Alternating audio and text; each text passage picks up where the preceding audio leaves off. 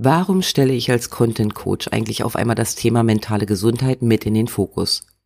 Was hat das eine denn bitte mit dem anderen zu tun? Fakt ist, in den ersten Jahren meiner Selbstständigkeit bin ich auch auf die shiny, shiny, wir sind alle perfekt Welt reingefallen, habe Erfolge anderer gesehen, an mir selbst gezweifelt, viel in Frage gestellt. Dann Leute kennengelernt, ein wenig hinter die Kulissen schauen dürfen, nur um festzustellen, dass wir alle nur mit Wasser kochen und, wenn man sich mal traut, offen zu reden, wir nicht allein sind mit unseren Herausforderungen. Wenn es für mich ein Motto im Leben gibt, dann ist es das. Reden hilft. Je mehr Leute offen darüber sprechen, wie es in ihnen so aussieht, umso mehr werden sich anderen daran wiedererkennen und merken, dass sie mit ihrem Kram nicht alleine sind. Und dann kann man gemeinsam nach Lösungen suchen.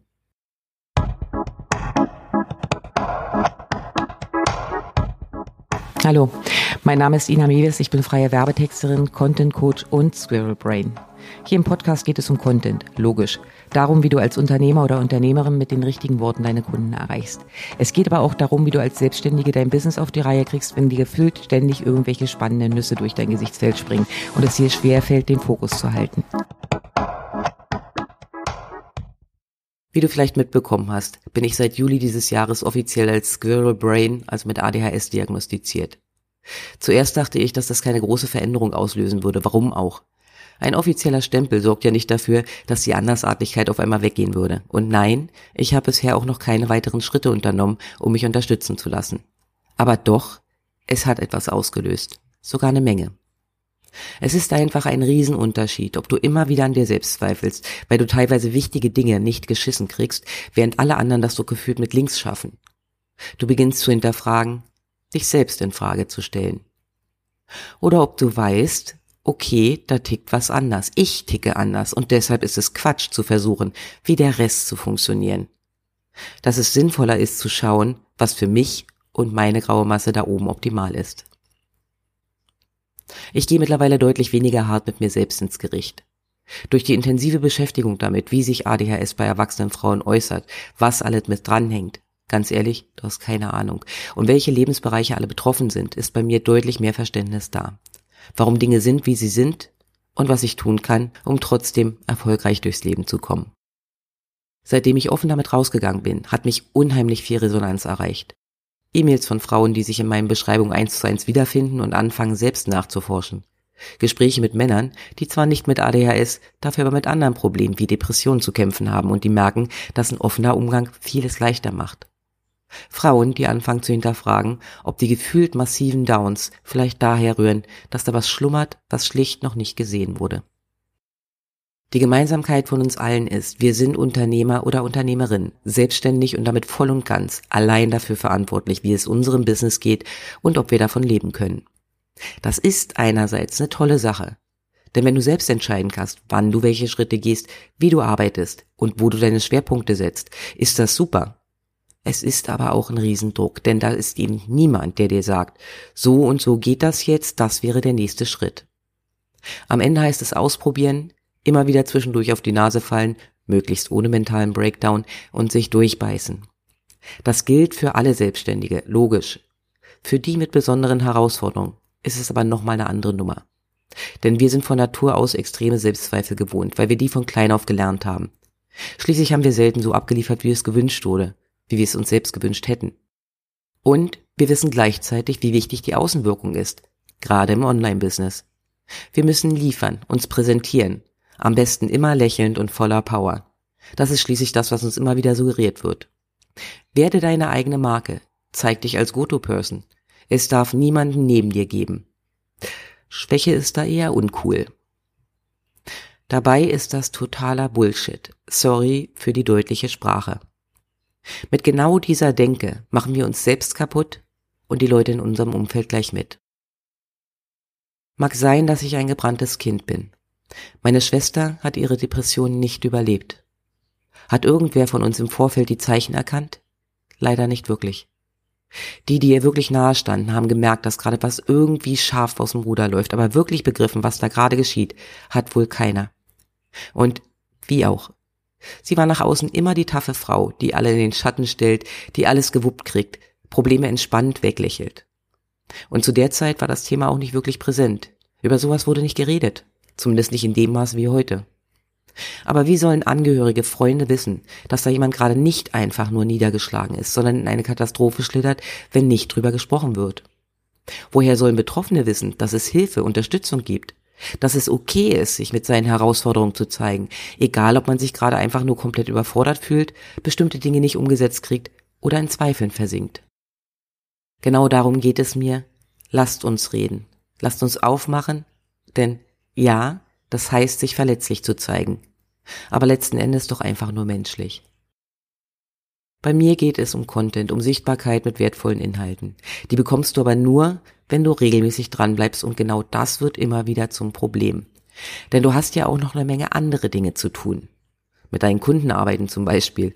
Oder so Sachen wie Buchhaltung, Verkaufsgespräche, die Entwicklung neuer Angebote. Da fallen Blogs, Social Media oder auch der Newsletter gern mal hinten über. Was sich früher oder später rächt. Das weißt du, das weiß ich. Trotzdem fällt es vielen oft schwer, sich genug zu motivieren, um dran zu bleiben. Ein Gamechanger für mich war das Verständnis, wie unser Gehirn funktioniert. Du kennst das sicher noch aus deiner Kindheit oder aus Erziehungsratgebern, das Prinzip der positiven Verstärkung und Konditionierung. Es gibt eine Aufgabe, hast du sie erledigt, gibt es Lob. Das Gehirn schüttet entsprechende Glückshormone aus und wird so nach und nach darauf programmiert, dass das Erledigen von Aufgaben was Tolles ist. Als Erwachsener macht dir die Steuererklärung deshalb nicht mehr Spaß, aber du weißt, wenn du da ein Häkchen dran setzt, kommt dieses Glücksgefühl. Und allein die Aussicht darauf reicht schon, um sich doch halbwegs motiviert dran zu setzen. Das Blöde daran, dieses Prinzip funktioniert nicht für jeden. Für ADHSler zum Beispiel erfolgt dieser Glückshormonschwall nicht ganz so zuverlässig, beziehungsweise unter anderen Voraussetzungen. Klar freuen wir uns auch, wenn eine lästige Aufgabe vom Tisch ist. Das Wissen darum reicht aber leider nicht, um sich zu motivieren, sie auch zu erledigen. Das hat nichts mit Faulheit zu tun, sondern mit einem anderen Hirnstoffwechsel. Motivation bei uns kommt auf, wenn wir etwas Neues, Spannendes entdecken. Wenn etwas aktuell wirklich, wirklich dringend ist, ich sag nur Deadline Dancing, wenn wir uns mit anderen messen können, denn ja, wir lieben den Wettbewerb, oder wenn wir intrinsisch motiviert sind, also nicht jemand von außen sagt, wir sollten jetzt etwas tun, sondern wir wirklich selbst Bock drauf haben. Das Ergebnis davon ist dann häufig, dass wir die Aufgabe, die von außen drückt, ignorieren und stattdessen weiter im Buch schmökern, das uns gerade fesselt. Das Ganze nennt sich Navi-Prinzip und kommt nicht von mir, sondern von Katharina Schön, die du unter Guardian of Mind bei Instagram findest. Warum Navi? Das ist die Abkürzung für die gerade genannten Motivationsbringer. Neues, aktuelle Dringlichkeit, Wettbewerb und intrinsische Motivation. Nur um das nochmal klar zu sagen, das sucht sich niemand aus. Die graue Masse da oben tickt nur anders, was prinzipiell überhaupt kein Problem ist, wenn du weißt, wie du damit umgehen musst. Depressionen oder depressive Episoden sorgen auch für einen verqueren Hirnstoffwechsel. Und auch hier greift die klassische Konditionierung. Aufgabe bekommen, sich motivieren, sie zu erledigen, weil dann das Glücksgefühl kommt, nicht weil in dem Fall eben genau das häufig ausbleibt. Nix Glückshormone, nix Bestätigungsgefühl. Woher soll dann auch irgendeine Motivation kommen? Auch hier wieder, es hat 0, nix mit Faulheit zu tun, wenn du gerade in der dunklen Suppe sitzt und gefühlt Niente geschissen kriegst. Deine graue Masse da oben spielt schlicht nicht so mit, wie sie es normalerweise sollte. Was bedeutet das nun für deine Content-Erstellung? Dass es sich lohnt, mal genauer hinzuschauen. Woran hängt es wirklich, wenn du nicht regelmäßig rausgehst? Was hält dich da zurück? Und wie kannst du diese Hürden umgehen? Beispiel Depression. Es wird wahrscheinlich immer wieder Phasen geben, in denen es dir schwerfällt, dich überhaupt für irgendwas zu motivieren. In dem Fall könnte helfen, die Zeiten zu nutzen, wo es flutscht und dort schon mal Inhalte vorzubereiten. So hast du einen guten Puffer, wenn es mal wieder am Getriebe knirscht. Wenn Routineaufgaben für dich der Tod sind, was könnte zum Navi-Prinzip passen? Meiner Erfahrung nach ist Wettbewerb ein ganz guter Schlüssel. Das muss nicht in einen Zweikampf mit deinem Business Buddy ausarten. Oft reicht es schon, dass du dich selbst herausforderst. Bestes Beispiel ist mein Podcast. Klar war das erste Ziel, Wissen herauszugeben und neue Leute zu erreichen. Dass es mittlerweile bei über 80 Folgen von Text Sell Podcast und auch hier regelmäßig neues Futter gibt, liegt daran, dass ich mir selbst die Challenge gesetzt habe, mindestens ein Jahr lang regelmäßig damit rauszugehen und das auch nach außen kommuniziert habe. Und dann habe ich irgendwann gemerkt, da hören ja wirklich Leute zu. Und schon ist die intrinsische Motivation da und die bleibt. Ein großes Thema, was auch oft zurückhält, ist eine fehlende Strategie. Wenn es dir schwerfällt, Prioritäten zu setzen, beziehungsweise die Prioritäten nicht so wirklich sinnvoll für dein Business sind, ist es natürlich deutlich schwieriger umzusetzen. Denn hey, wenn ich jedes Mal erst ewig überlegen muss, über was ich denn jetzt schreiben oder erzählen will, was tatsächlich sinnvoll wäre und wo ich Gefahr laufe, mal wieder fleißiges Bienchen zu sein, ohne Ergebnisse zu sehen, bleibt wenig Motivation. Logisch. Je weniger sich unser Gehirn anstrengen muss, um zu wissen, was als nächstes dran ist, umso höher die Chance, dass was passiert. Hier wäre es also sinnvoll, sich Unterstützung zu holen, um eine passende Strategie zu entwickeln. Im Idealfall passend zu dir und deiner Arbeitsweise. Hirngerecht und so. Apropos Gehirn und Anstrengen, was auch Stress sind Aufgaben, die zu groß sind, um sie auf den ersten Blick zu überschauen. Das gilt für jeden. Für manche kann das aber auch dafür sorgen, dass sie eher in eine Schockstarre verfallen. Und was genau eine zu große Aufgabe ist, definiert sich auch für jeden unterschiedlich. Wäsche waschen zum Beispiel. Für die meisten kein Ding. Die Abläufe sind klar, die Notwendigkeit ebenfalls. Man will ja nicht stinken zum Supermarkt. Ein typisches ADHS-Köpfchen will auch nicht müffeln, hat im Kopf aber nicht Wäsche waschen, sondern Dreckwäsche aus verschiedenen Körben sammeln, nach Waschgang sortieren, das richtige Waschpulver wählen, die richtige Temperatur einstellen, Waschmaschine auch anmachen und am Ende nicht nach zwei Stunden vergessen, dass da fertige Wäsche in der Maschine liegt, die zeitnah aufgehängt werden sollte, weil sie sonst, ja, anfängt zu müffeln. Genauso kann sich die Challenge ein Blogbeitrag pro Woche anfühlen.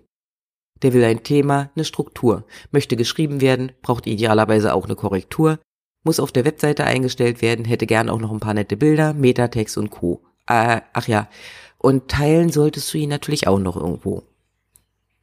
Die Aufgabe, Themenideen für den Blog sammeln, klingt da doch deutlich entspannter, oder? Oder Bilder raussuchen und einpflegen. Mein Tipp deshalb, das Herunterbrechen von gefühlt großen Sachen hilft enorm. Dann ist da nicht dieser Riesenberg, sondern auf einmal hast du kleine machbare Schritte vor Augen. Okay, das waren jetzt nur ein paar Beispiele, aber ich denke, sie zeigen dir, dass ein Nu mach doch mal häufig überhaupt nicht hilfreich ist. Du musst dir anschauen, was für dich funktioniert, was dich motiviert oder dir zumindest hilft, dran zu bleiben, ohne dich komplett erschlagen zu fühlen. Und ich möchte dich ermutigen, offen zu kommunizieren, wenn was unrund läuft oder wenn du mit Herausforderungen zu kämpfen hast. Für deine Follower ist es einfacher nachzuvollziehen, dass du mal drei Wochen auf Tauchstation gehst, wenn du darüber erzählst, dass du gerade keinen Nerv für irgendwas hast, weil es deinem Hund beschissen geht. Oder wenn du zum Beispiel ehrlich teilst, dass das Sprechen auf einer großen Bühne der absolute Albtraum für dich ist, obwohl man es dir als Profi nicht wirklich ansieht. Als Online-Unternehmerin oder Unternehmer hast du eine gewisse Vorbildfunktion. Wenn wir alle immer nur die Glanzseiten zeigen, sorgt das nur dafür, dass andere unrealistische Erwartungshaltung an sich selbst stellen. Und genau diesen Zirkel können wir durchbrechen, wenn wir offen und ehrlich kommunizieren. Falls du übrigens mal mit mir gemeinsam draufschauen willst, wie du eine für dich funktionierende Content-Routine findest, melde dich einfach und lass uns reden.